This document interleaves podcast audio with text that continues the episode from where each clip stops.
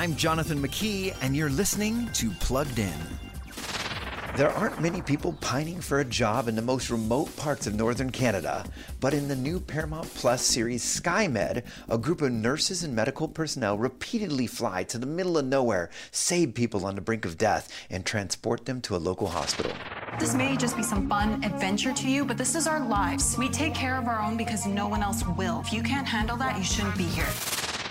While SkyMed offers some beautiful scenery, at times it offers a little too much scenery with all the hooking up that's happening between flights, not to mention plenty of medical carnage and unnecessary profanity for a TV 14 show.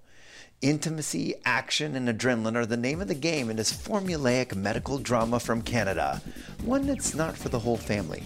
Before streaming the latest shows, visit pluggedin.com slash radio. I'm Jonathan McKee for Focus on the Family's Plugged In.